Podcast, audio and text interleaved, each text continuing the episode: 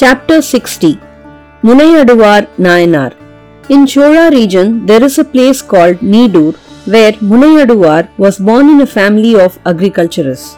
However, as he was a valorous person, he had made fighting in battles as his profession. The Tamil word for battlefront is Pormunai, and thus he got his name. Even though fighting was his professional interest, he was a devotee of Shiva and was serving Shiva devotees by spending his money for their benefits. Whenever vassal kings lost in their battles against their enemies, they would approach Munaiyaduvar for help. He would organize the required armies and supplies, lead them into war, and earn them victories. On gaining victory, in addition to the expenses incurred at war, the winning king would give plenty of gifts in terms of gold, lands, etc.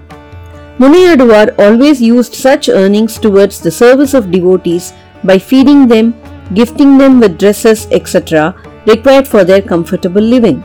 Thus, he carried on for long, at the end of which he reached Kailash. Munaiyaduvar's Guru Puja Day, Panguni Pusam, March April.